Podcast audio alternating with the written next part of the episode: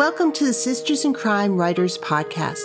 Everyone has a unique writing journey, so join us for conversations about those journeys from the writers themselves.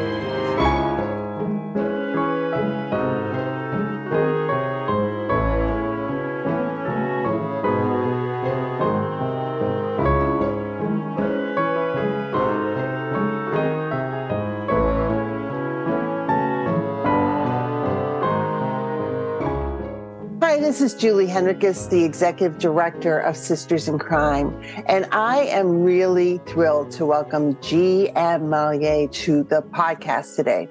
Jin's first DCI St. Just mystery won the Agatha Award for Best First Novel. The series was later nominated for Anthony, Macavity, and Left Coast Crime Awards. Her award nominated Max Tudor series will continue in 2023 from Little Brown. Three of her short stories recently placed in Ellery Queen Mystery Magazine's Reader Choice Awards, and her novella, A Murder at Morehead Mews, was nominated for a Derringer. Jen, welcome to the podcast. Thank you, Julie. I'm delighted to be here. So, well, I'm going to start this conversation the way I, I usually start these conversations and ask you when did you decide that you wanted to write a book? I always knew I wanted to be a writer. That was pretty much just there uh, in the genetic code, maybe. I, but I never really wanted to be anything else except a brief flirtation with being a ballerina, perhaps. And then that didn't work out. that quickly did not work out. Um, no, it's just I I fell into writing mystery novels. I think because my sister, who was a nurse, would read Agatha Christie during the night shift to you know to stay awake. She had to obviously stay awake, and um, she was much older than I was, and I probably was doing some hero worship. But she turned me on to Agatha Christie books, and I think that was kind of it for me. I I just was so entranced by the the plotting and the the cleverness Mm-hmm. And to this day, if I reread one of her books, I'm surprised by the endings. It's, it's a strange quality she has of always surprising you. Yeah. Wonderful plotting and, and puzzles. Um, mm-hmm. So tell me about the evolution into to writing. I mean, you know, mystery writing. Your sister uh, got you there, but how did you how did you become a writer? Well, I I studied journalism. I have a BA in journalism, uh, and quickly realized that the kind of cut and thrust of interviewing people during a tragedy was was not going to be a strength of mine. But I used the the writing skills. I had some wonderful teachers, uh, and I took those writing skills. Ended up uh, being a professional student for a while, and then worked in marketing and advertising. And uh, I tell people now, you know, I've reached that age where I start giving people advice. It's really, it's very annoying, I'm sure. But if I had it to do over, I would have done something during, had a day job where I wasn't writing all the time because then to come home or wake up early and write was really a, a strain. You, I think there's a, there is a well and you can empty it very quickly if you're just writing all the time. But um, that's, that was it. And then I joined uh, Sisters in Crime, and I attended uh, the Malice Domestic conference and realized I had a, a, first author competition and entered that and was lucky enough to win. And that that was it. I was just looking for validation at that point. Mm-hmm. And that told me I was on the right track. Um, and was that the award where Ruth would work with you? I mean, or or had she already passed the baton at that point? I think she was gone by that point. This was the uh, the first fifty pages were judged for this competition, and then I did finish the the book and entered for uh, was was nominated for best first novel as a result of of that two step process, and that was that was wonderful. That really was wonderful. Um, so I, I circling back to what you said about being a writer during the day and then writing fiction at night, it's two different skill sets, you know, being a journalist and then uh, writing a novel. Not completely different, me perhaps, but it's it's a different um, different mindset, certainly. Did you have to unlearn your journalism skills in order to write fiction, or did you find that they complemented each other? Uh, I think it complemented each other. Uh, I chose journalism, in fact, because I didn't want to study English and just write essays about uh, Nathaniel Hawthorne, for example. I just uh, I wanted to avoid that, so that's why I went into journalism. I wanted the practical writing skills, which you know to this day that has paid off as a uh, investment in college um, time. But I was working in advertising and marketing, and that tends to be a sprint of mm-hmm. little, little stuff that is, you know, quickly done and quickly forgotten and argued over endlessly because everyone has a better idea.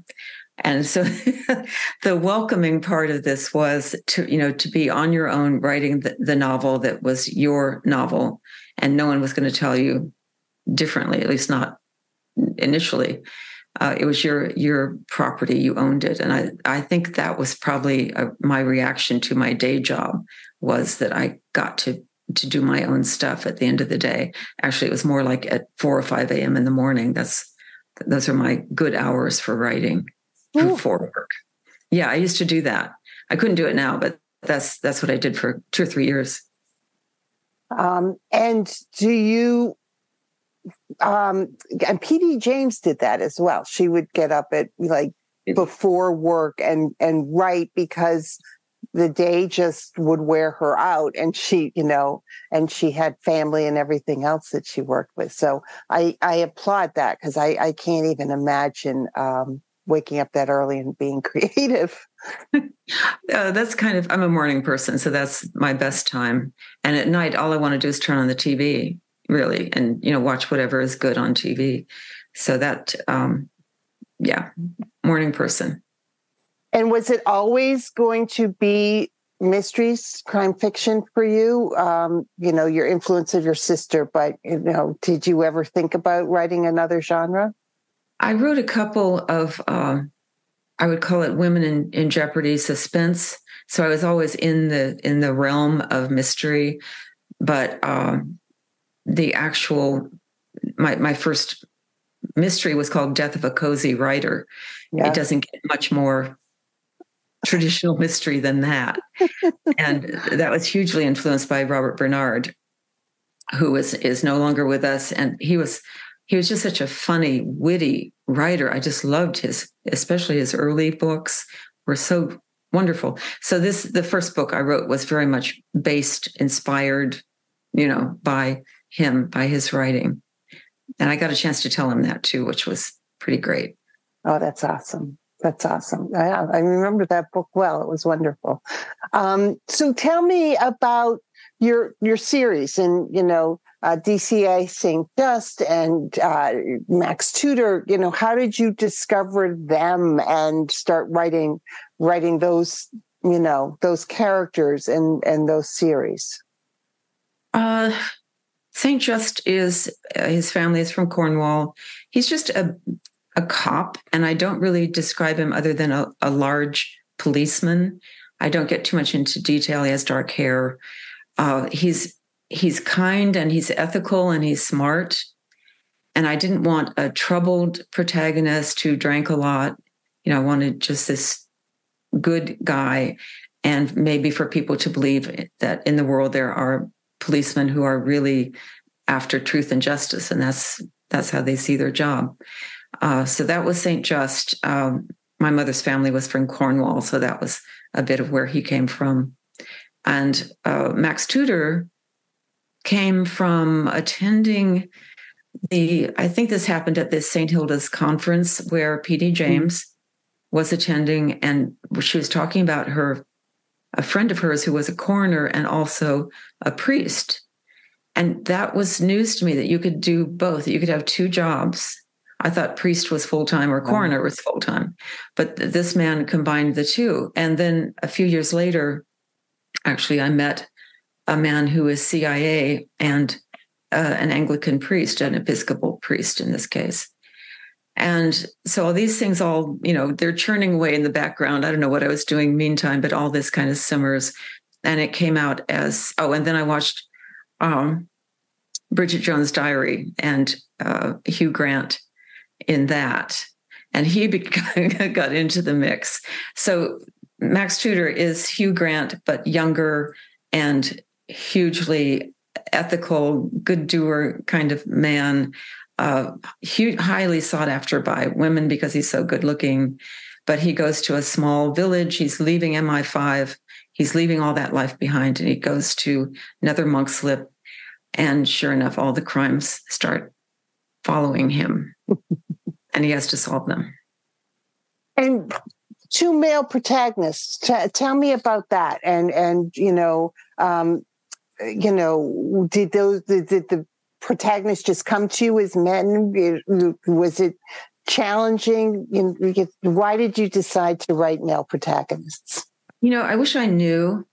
I just I have attempted a female first person voice and it's either the female or the first person that I it just doesn't gel for me. Mm-hmm. It's just not a success. I do not know why. And I also uh, do third person, and I think that's my, you know, my strength. Uh, if if I, you know, if I have to, I don't know, I just naturally go to third person, omniscient point of view, so that every, you know, the the overall viewer can tell the reader what's going on. Uh, first person, I had a lot of trouble with because you know you're what's going on is so hidden from everyone, including the uh, the sleuth. Um, and the female part, I wish I knew. I I would love to do a book like um, oh Sue Grafton. I mm-hmm. love that character, but I think you know I will leave Sue Grafton with those laurels because I just I can't quite do that. Well, obviously you you can you know you do what you do so well so it works for you. And omniscient third person you know this is a writing podcast so so talk about that and choice of point of view because i think that um people some it's an active choice you need to make about how you're going to tell the story first person third person omniscient third person close you know multiple points of view and it matters. So talk to me about choosing that point of view.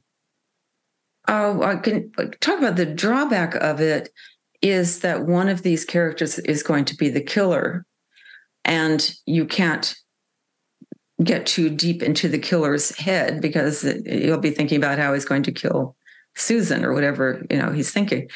So I did find that, that a challenge, especially with the first book I ever wrote. And in fact, she became the killer because I realized she was not behaving in a normal way. There was something wrong with this character. And then once I realized she was the killer, I could sort of dance around. I have one scene with her, but I don't make it clear that she's up to no good she's just thinking about another of the characters that mm-hmm. she doesn't like or something. Um, yeah, it's just, I think it allows for more humor in a mystery because the overall godlike narrator can see what's going on and see the humor in it. The, all these these people fighting and fussing, usually over money. In my books, I don't know why that is either, but you know they're able to give the reader insight into these dynamics. And i think that's extremely useful and not as easy to do in first person. In fact kind of impossible for me right. to do in first person. Right. Yeah it's an interesting um it's an interesting journey. Uh, you know, uh, have you ever changed um, point of view as you're writing something? So, oh, maybe this is the one that goes, in, especially with shorter fiction or or novellas. You know, oh, this one will be in first person, and try it. Uh, uh, I no, really. That I have changed point of view. I have focused on a, a separate character. In fact, the book I'm working on now I sort of pull her out of the action and, and concentrate on her life and her concerns. Uh, and she's not interacting with anyone else. She's just thinking about things going on in her life. Uh, I would love to do um, different point of view kind of uh, book, different, you know, alternating chapters, all of that. That's very tricky to do. The few books I've read like that, I can see why that's uh, requires an outliner to uh, to master that, and I'm not much of an outliner. Well, let's talk about that. Talk about your process for writing a book, either in a series or or something different. How do you approach writing a book? Um, somehow the the setting, I think, dictates. That's the first thing you have to settle on is the setting with series characters. You know who your characters are. Um, from there, it just it just sort of builds and progresses. Uh, I get a lot of ideas for the crime itself from just re- from reading the news. These, you know, the crazy things people think they will get away with, and of course, we don't know the ones who did get away with it, but the ones that end up in the news uh, often provide fodder for um, my plots because I, I just people are incredible, and again, it's usually money. They're killing their wife uh, I'm trying to remember this particular case. I'm not sure I'll remember all the details, but a dentist killing his wife and a man that he set up to look like it was her lover, but in fact, he was just killing both of them to make it look like that. Anyway, wow. um, that ended up in one of my books. I, I can't remember. I think it was Max Tudor number seven or eight. That was the plot. So, um, you talked about Max Tudor's evolution of the germ of the idea coming from hearing P.D. James and then reading and traveling and then Hugh Grant. Does it take you a while for things to sort of gel into or get a gravitational pull of saying, okay, this is it? Yeah, there's usually, uh, you know, you're a writer, you know, there's usually something boiling in the background for maybe two or three plots.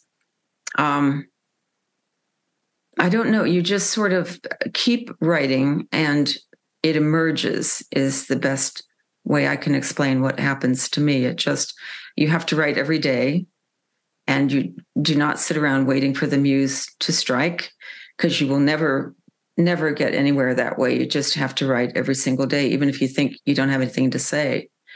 Fortunately, once I know I have a, a contract for a book, I have no you know, writer's block if if there is such a thing.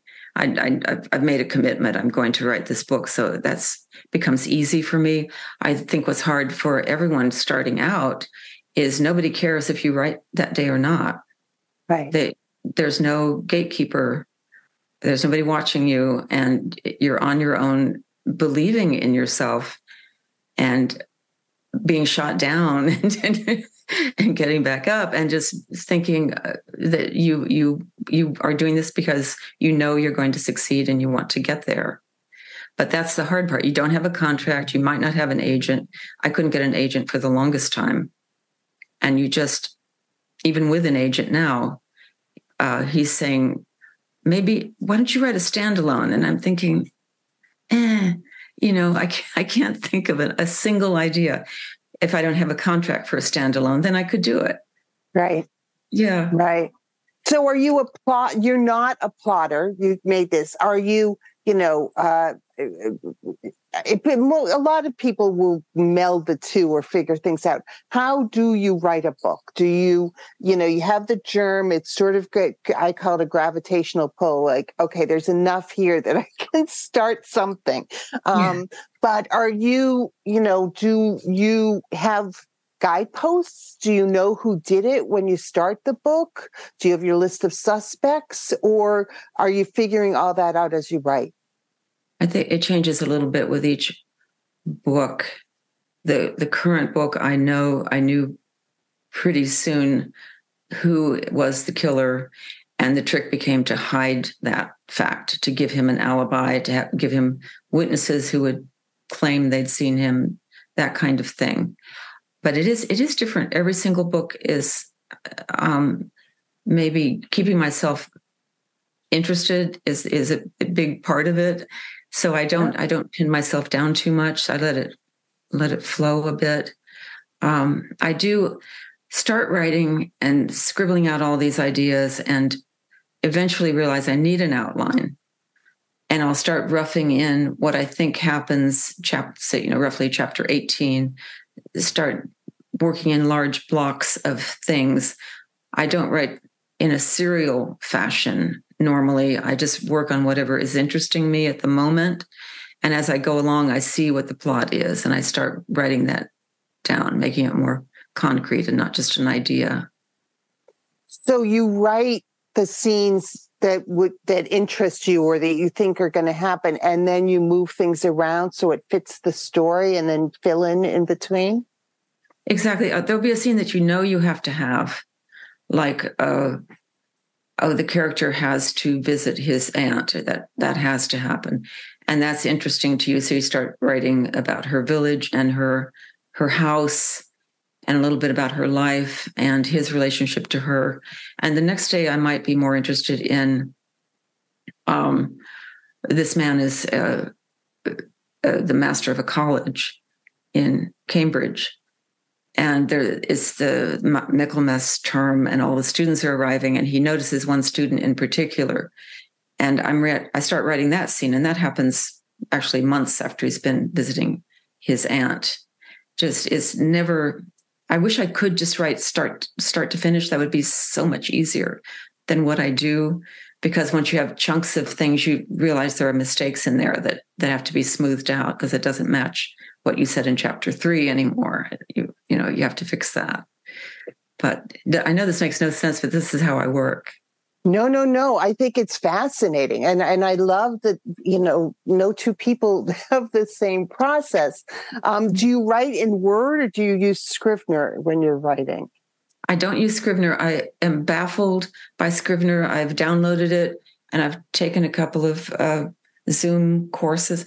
I just don't get it. I think there's there are too many moving parts. So I write in uh, Microsoft Word and I've started dictating now that the the voice dictation has improved itself i find that really really useful to just my goal is four pages a day i can do that pretty quickly now if i oh. you know not typing and um uh four pages is what roughly a thousand words a thousand words yeah i do yeah. it more yeah sort of i do keep a, a spreadsheet of how many words i've done and i'll, I'll project a goal a daily goal. And it usually works out to be 10, 1200 words, depending on what other things are going on in my life, what, you know, what I, how far I can spread it out. Mm-hmm. Um, but yeah, I read, I wish I could give credit to the person who said this, but a writer uh, was explaining that his method was either write four hours a day or uh, four pages a day. Do each, I mean, your choice, do either one, but you have to do that four hours.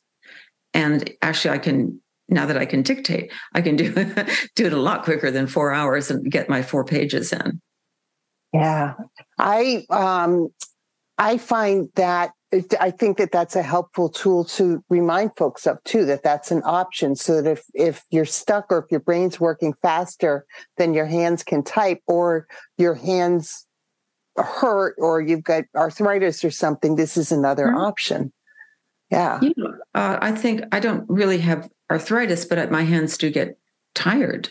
Yeah. Just pounding away on the keyboard. And so this is really a godsend. It's not 100%. I have to go back in almost immediately to make sure that Microsoft Word heard what I said correctly. Because by the next day, I have no idea, you know, yeah. why the word pumpkin is suddenly in my story. and, and it will it's sort of like when you're dictating a text and you send it and you read it and think oh my goodness that's no, not what i meant to say so embarrassing and the, I, yeah you learn the hard way that the text thing knows four letter words and if that's what it thinks you said there it goes there it goes aunt, you know? so you write four pages a day you don't write in chronological order, so you're cutting and pasting and mixing, matching at the end. But mm-hmm. before you start writing, do you have a sense of the characters and you know their their secrets or their motivations, or, or does that come as part of the evolution as well? They they arrive one by one and kind of introduce themselves and um, that's the fun part of writing. They there's a school of writing called the Mr. Potato Head School of Writing because they, they end up with little pieces of people you may have seen recently or uh, talk to. It's never anyone from real life, but it's bits of people from real life that you you consolidate into a new character, and that's really fun. Yeah, but it's interesting to me that you're they come as you're writing. You you write your way into the characters as well. So is what's tell me about your editing process. You've got characters who evolve, you've got scenes from, you know, all over the novel. How do you how do you get that second draft done? Uh, well, yes, uh, the physical characteristics. Uh, I'm, just you just reminded me the work I'm the book I'm working on now. I believe I described a, a woman physical appearance and later on in the book, it turns out that that's really not working with what I need her to do in the plot. She needs to be a larger person in the plot because she's there's an eyewitness kind of situation. So I need to go back, change her hair color, th- things like that. I'm going to have to revisit those scenes where I described her initially. Um, but I mean, mostly it, people are in my world are defined by their by their jobs. Uh, like the curator of a museum, to I will have you know I will have an idea in my head what that should look like. It may have nothing to do with any real curator, but that's you know very artistic with a, a scarf thrown around the shoulder, you know that that kind of look. And they're they're you know caricatures to to a large extent, but that's at least it's you know it's easily recognizable to the reader. Oh, this is this this is who this guy is. This is what he does for a living and but within the plot within the story those characters also if they're suspects will have a secret they're trying to hide or motivation or or things like that.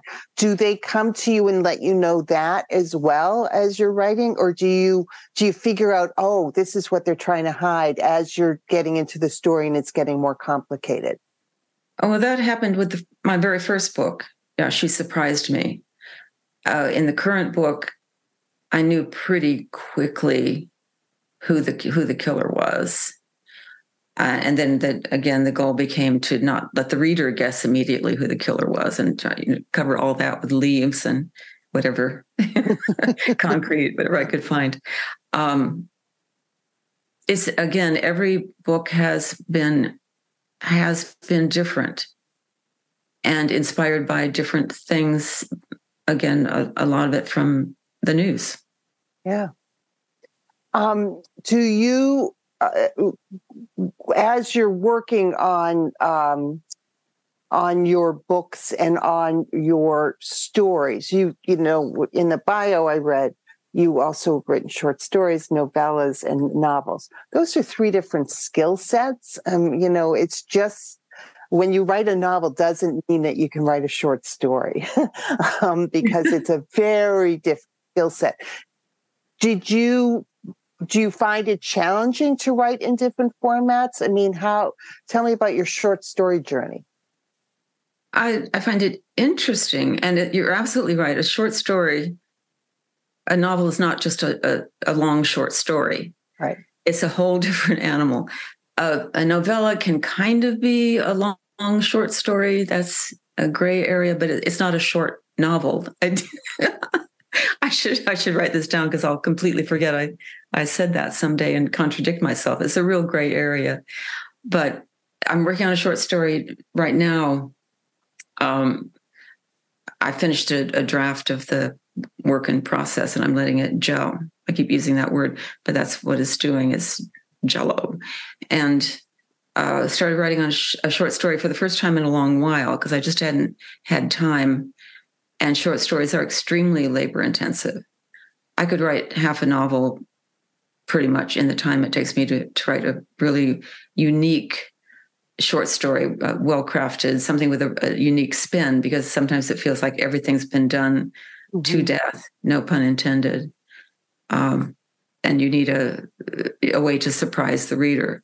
And the short story is perfect for that, especially but it is it is hard. I mean, it's a it's um, It's incredibly hard. I have a couple of just discarded short stories I never could get to the bottom of. Uh, and I keep thinking I'll go back to that one day, maybe figure out what I thought I was doing. But uh, it, it's a little too easy, I think, to launch into that without an outline because why outline a, a 10 page thing? You almost can't do it. So you're you're rattling along and then you realize I have no idea. I have no idea what this story is about. um, this one, I I do know what it's about, and it's just going to be a, a trick to hide that from the reader. The reader. Yeah. Well, and that's you've mentioned that a few times. That's the goal of the mystery writer is to trick the reader, um, to give them enough that they think they know, and then to um, trick them into thinking something else. Yes. Yes. Do you enjoy that part of it? Oh, absolutely. Yeah. I, um, I can't think of anything worse than someone knowing from page one who the the killer is. They've just wasted what is it now thirty dollars for a hardback.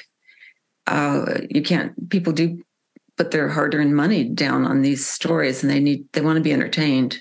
Mm-hmm. And that's that's the goal always. Just not to outsmart them, but to entertain them. And tell um, you know, as you were learning how you know your journalism and marketing and advertising and then fiction writing. What's the best piece of writing advice you've gotten or you give? And also, what's the worst piece of writing advice you've ever heard? Um, well, there's all that always that uh, write what you know, which is which is misinterpreted advice. Um, the advice to uh, you know sit around and wait for the muse to visit you is terrible advice. Again you if you're not sitting at the desk trying to produce the muse doesn't know where to find you. You know the muse is not at safeway or wherever you have wandered off to. Um, you really have to be in the middle of, of your story and, and churning it over and that's when the the muse will inspire you i think it's wonderful that that magic that happens when you're writing and you've you suddenly see a, a way out of of, of uh, you know this uh, twist that you've you've created for yourself. Um, good advice. I again, I would say, don't get a day day job writing. Get a day mm-hmm. job doing kind of anything that's more physical and not requiring this total concentration that writing does require. But um, and plus writing jobs don't tend to pay that well. So get a job as a, a lawyer. That's my that's my advice. I know they write too quite a bit, but it's a different kind of writing, isn't it? Yeah. Yeah. Um, and tell me about so you've mentioned a little bit about your publishing um, journey, but what about your publishing journey has surprised you? Um, I think I have a sort of romantic nature, and I didn't understand that it's strictly a business. It is no different from widget making, you know, and you, you're you're not dealing with with dreamers and uh, you know that that kind of personality. You're dealing with nuts and bolts, spreadsheet loving kinds of people, and their job is to to make a profit for their company and I think that that's a good thing to always keep in mind. They might love the written word, word, but they what they really love is that book that takes off and nobody knows why. Nobody knows why, why that book sold a million dollars and is a perfectly book good book beside it didn't.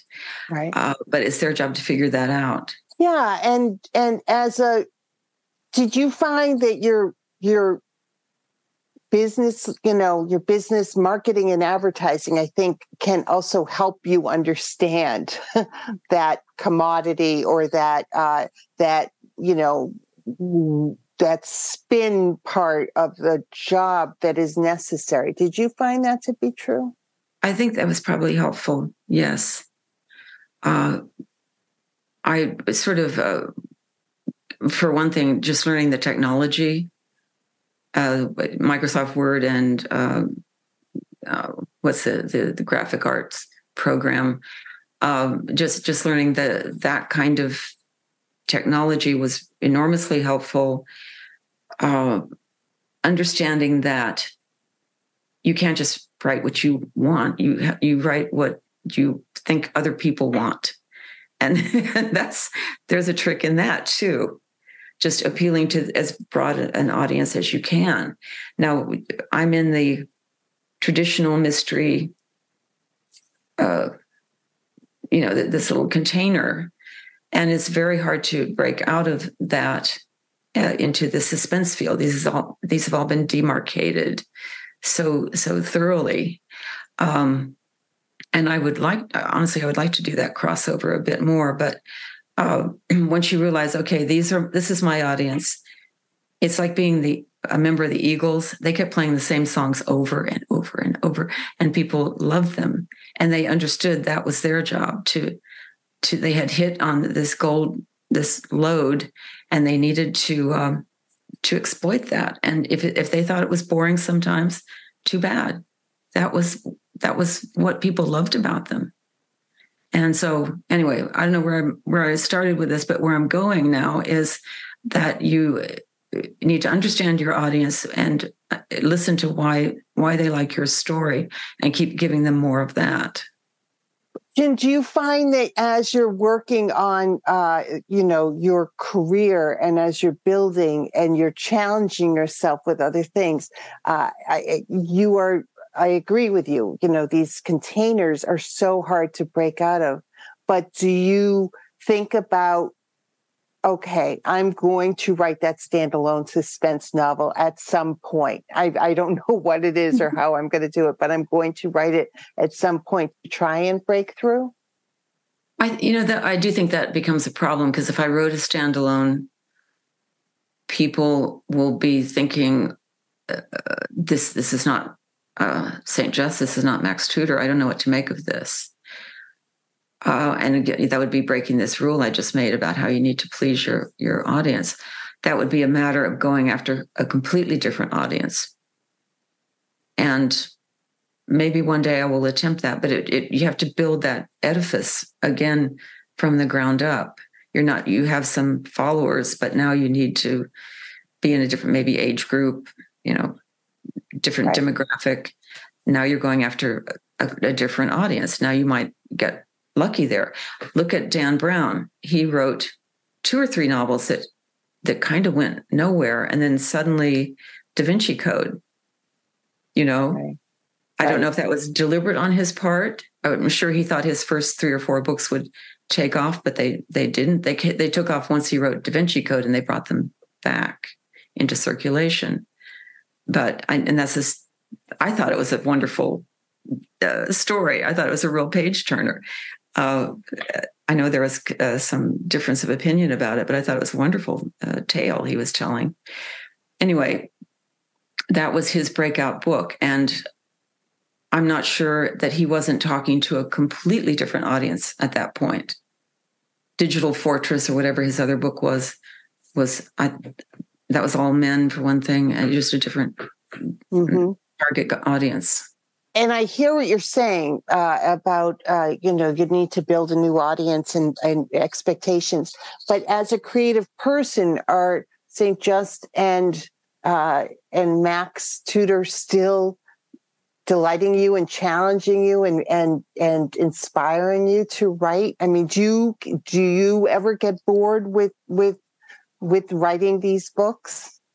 I you know I I don't really if if when the boredom seeps in, I will change the location of the story. You you do have to do that. I couldn't keep writing about Nether Monkslip forever, right? Uh, just time after time, and I do need to return to that village because people did like that village and the villagers. Um, so, yeah, I don't know what more to say about that. No, I think it's an interesting, uh, you know, with success comes expectations. Uh, you know, we talked about Agatha Christie earlier. She got sick of Poirot, but she couldn't yeah. stop writing Poirot. I mean, she that was, but she did also. She was she had a fascinating career because she did write, you know, dark gothic and this and that and all these other characters and and plays and and things but um but people wanted Poirot yes. I always preferred miss marple and i wish i could have told her that. Write more miss marple please. I, uh, I, I don't know why she eh, there were like 10 of those novels. There weren't very many. And poirot was totally the the guy that I hope some marketing person wasn't telling her, "Oh, you should only write Poirot." You know, maybe that was that was it. Well, no, I think that that was, but she she pushed back against it. Um, I I when I started reading Christie, I read Miss Marple first, so I, I was a big fan. Um, and you're right, there aren't that many novels. Lots of short stories with Miss Marple, but not as many novels. Yeah, um, interesting. Yeah, yeah. Well, and Tommy and Tuppence were also fun. She she just fascinating writer as far as careers go, you know. Um, and her standalones, she didn't write many, but they were good. Um, obviously, some of them great. um, oh, the the uh, Endless Night was, I, I, think, still, you know, just a, a nearly perfect book. Yeah, I, you can't say that about many books. That just it takes your breath away when you realize what she's done again. You know, she's tricked you again. I I love the uh, the fact that she could write for the theater, and you that must be attractive to you as well. That she wrote so successfully as as a playwright, and I would say that's a talk about a gear shift. That's completely different way of thinking and structuring and and need for outlining completely different from uh, the novels she wrote Yes, I mean, as a, um, I mean, this isn't a podcast about Agatha Christie, but as an aside, she had uh, sold a couple of her novels to be adapted to radio plays or to plays and wasn't happy with the adaptations. And also her sister wrote plays. And so she sort of figured that was a challenge. And that's one reason she did it. But then she wrote The Mousetrap, which, you know, was a play unto itself and is still running all these years later. Um, so yeah, phenomenal, uh, interesting, but a working writer. I mean, she she also what is what are people going to read? How can i stay you know relevant? How can i keep people going? And um and that mattered to her as well. But yeah she she certainly yeah. contributed a lot to all of us. You know she also she had a secretary. She dictated her stories to and i think that would be very helpful to have something better than Microsoft Word garbaging up your your your spoken words. She had I forget the name of the the woman. She was a great friend of hers, and when she had her uh, famous disappearance, uh, the friend was very loyal to her. But yeah. she, I think, the reason she could go off on uh, archaeological digs is that she was dictating to a secretary. She was so prolific. You think, how in the world did you write three perfect books in one year? I think that's how she yeah. did that. That help. Yeah, she had some some support. Well, we all need supports, and this kind of goes into another part of this conversation: um, the importance of community for writers. Yeah. You talked about going to Malice Domestic early, early on, and and finding out that the possibilities that were there through that conference, but also meeting other writers. Can you talk about the importance of community in your writing journey? Oh, uh, constant and continuing. As as you know, I was on the board of Sisters in Crime with you. Mm-hmm. I forget how many years ago this was, but Sisters in Crime has just has so many programs. It, it, it still amazes me what you guys come up with and implement and and pull off because a lot of what you're doing is I would look at it and say, "Oh, we can't do that. You know, just no, too expensive. Can't do." It. And off you go and and and produce it. It's just it's really stunning uh, compared with any other writers group I've I've participated in. It's, what what you do is really good. Um, I during the pandemic, I uh, discovered Zoom along with so many other people, and that was really a godsend. Mm-hmm. Uh, you could join any writers group, the, these timed writing type things where you meet and chat and then go off and write and then come back and chat some more. That was just simply to stop from going crazy during the pandemic. That was such a helpful thing to have. And um, I belong to a local writers group that's had, you know, marvelous success. We're all writing different things: suspense, dark suspense, thriller, you know, all kinds of things. And I don't, you know, I'm supposed to comment on their writing. I don't honestly know that I'm the best judge of a, a dark thriller, but uh, we all just pitch in and have each other's backs. And uh, that is amazingly beneficial to, you know, easing the, the loneliness of this job. Mm-hmm. You, you really need that community out there. It's so helpful and and other writers understand what you're doing. And whereas your family and friends love you and want to support you um, other writers will also give you tough love if it's required. Yeah we have some my my local writers group is very good at that and and not just saying oh this is great. They you know they will they will spot the weakness and you need that. You very much need that I don't think my family ever really understood what I was doing. And the it, it, does from the outside probably look like we sit down and we write this book and it goes out in the world and people buy it. And it's just, you know, just so easy and no problems. And there's just all this behind the scenes negotiation and uh, you know agents and editors and just all the back and forth it's never you you're never just able to write a book and unless you're self-published you know just put it out there. I would i would be afraid to do that because i would need a lot of eyes on that book before i i'd put it out there. Well many indie authors do that. I mean they're they they sort of have to switch their brain into now i'm publisher so i've got to get an editor i've got to do this i've got to do that. Um, and it's a lot of work where you still have to do parts of that when in publishing world you you know but you're working with editors. There's it built into the process is editing and copy editing and everything else which is is super helpful. Yeah when we were talking about advice or things i didn't expect in this world i don't think anyone's quite prepared for how much you're expected to promote your own books. And yeah. how much you're supposed to spend promoting your own books. It's that is a shock and it's not changing anytime soon once they um, kind of realize that they could get away with it. Um, you know it's all falling on our shoulders and some people love that part of it. I kind of don't mind that part of it but i'd much rather be writing mm-hmm. at, at any you know given any choice. It's interesting because in this podcast, I've had an opportunity to talk to some writers who've had long, long, long careers, you know, dating back to the, um, well, in some cases, the 80s, right? Early 80s with book tours and and you know before things started to change in publishing and publishing has changed so much and you're exactly right um, as the expectation on the author to be part of the promotion um, at their own expense in in many cases uh, is is there and it's not going to go away. Nope. No that's and i th- i think it's it's it's a, a, bit of a cruel thing that people who are writers many of us are retiring people. We we don't want to be out there center stage. We would like to run away from ever being forced to do that.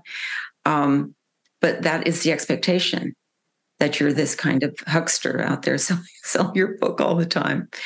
It's, uh, I don't know. I keep hoping that I just write the best book I possibly can and it will somehow magically find an audience. I know that doesn't work either, but to, to the greatest extent I can, I try to focus on the writing and hope that they you know, it reaches the audience without my having to be on the road 300 days a year to, to promote right. it. To promote it.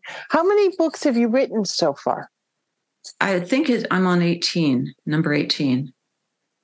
And that certainly helps as you're, you know, you've got a, a, a mass of work behind you. Uh, you're building an audience and expectations and everything else.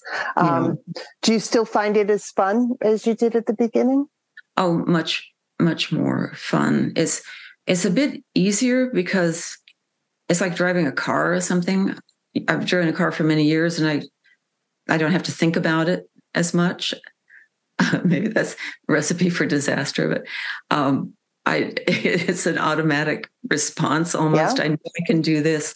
I'm not uh, as nervous about it. My second book, I barely slept writing during the time of writing my second book because the first one had done very well, yeah. and you, you you have to meet that bar at least and maybe exceed it if you can. So I was my brain was overtime, just going into overtime over that. Um, but it, after a while, you realize you know lives are not counting on this.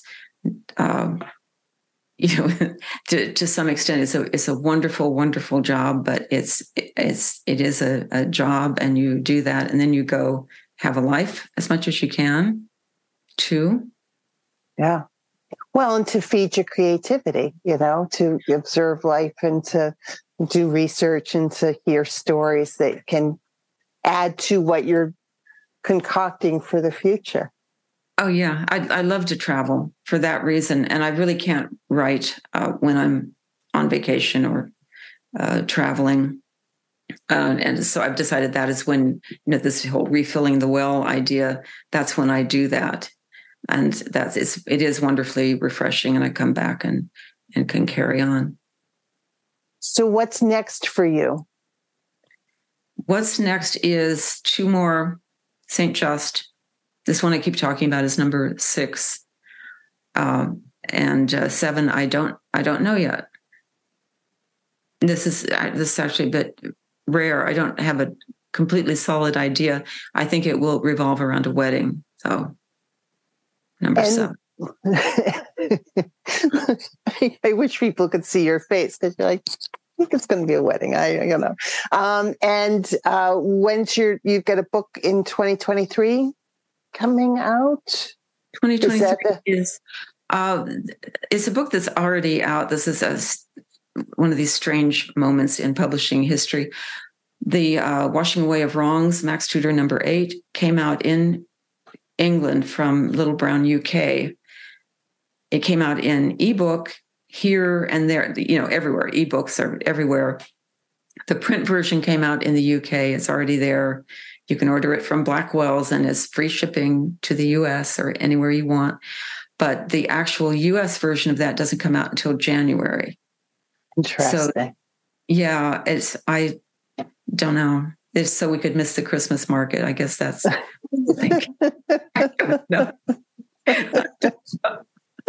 so really screw her up. I just don't know why these decisions are made. But that is sort of out there. Uh, if you look for it, and in uh, January, it will be in the US, hopefully, wherever you look for it. And after that, I'm working on Max 9. I do have an idea for Max 9. So there's, I, I was worried that I would mix these two characters up, but mm-hmm. so far it doesn't happen, knock wood. Well, then that's, I mean, that's, that's interesting. So, you know, you, they're two separate. Do you ever have a Max Tudor idea while you're working on a uh, St. Just book? Uh, that does happen. Then I'll make a note of it and put it in its own little folder because it doesn't fit what I'm currently working on. Yeah. yeah I do have an ideas folder where you can you can dive in and find find that germ that will start the next uh, the next mm-hmm. journey. Hopefully. How long, how long does it take you to write a book? Oh, anywhere from six to nine months to get the first good draft done and off to the editor, and then you know it comes comes back and it comes back and page proofs and uh, print proofs. You that that's the other thing you don't quite expect about this job is that you don't finish it and it's gone, done and gone. It, the editor's comments come back and you do that and then uh, there's a page proofs uh, that have to be edited for mistakes and then the final printed pages which will still have mistakes despite the fact that you know 80 yeah. people are looking for those mistakes for a mm-hmm. solid year and there, and there they are um, and one will always slip by that's another rule of publishing there will always be one typo in there yeah. But uh, I, it's a bit challenging because I am writing for UK publishers now, and my spelling. I just have figured out don't use the word neighbor or behavior or anything that's spelled two different ways.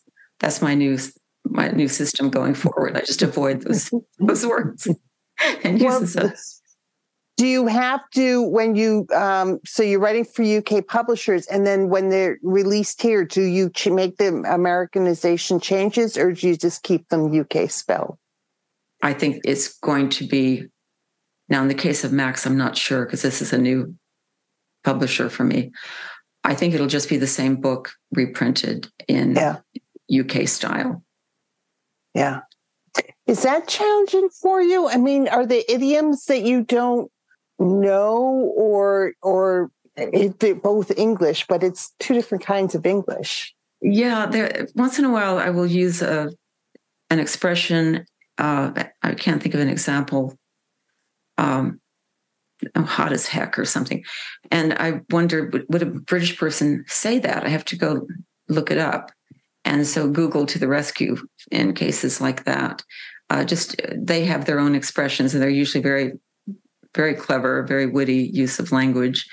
Um, but I, I do try not to have, excuse me, uh, Saint Just say something that that no British man would ever say. Yeah. Uh, it's wonderful to have an American character sneak in once in a while because they can just, you know, talk like I talk and I don't have to worry that I'm saying the wrong thing. Did you add that level of complexity to yourself? Or did you, you know, you found these characters who are in the UK. Was it, uh, did you ever think, well, I'm going to make them American to make it easier on myself? Uh, yeah. My, well, I wrote a series, a two two book series called Augusta Hawke, and she was American. So, and that was a bit of a relief to not have to worry about that.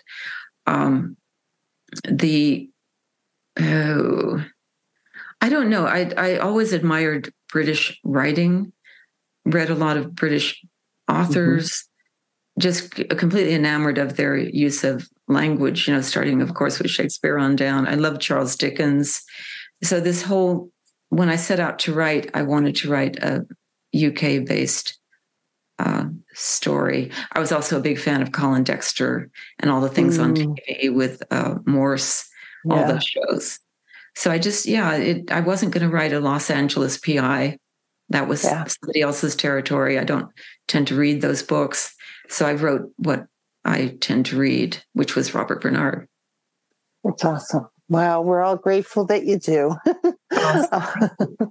um, thank you so much for a great conversation, for being on the podcast. Absolutely delighted. Thank you for such good questions. Well, I love I love talking to writers and hearing about journeys, and it's um, I'm going to be thinking about you writing non chronologically and putting a book together for a long time because I give you a ton of credit for that. Um, and I'm also going to be exploring Microsoft Word and dictation, so we'll see how that goes. Yeah, speeds yeah. it up. Yeah, speeds it up. Thank you, Jen. It was great to talk to you. Great talking to you. Bye-bye. Bye.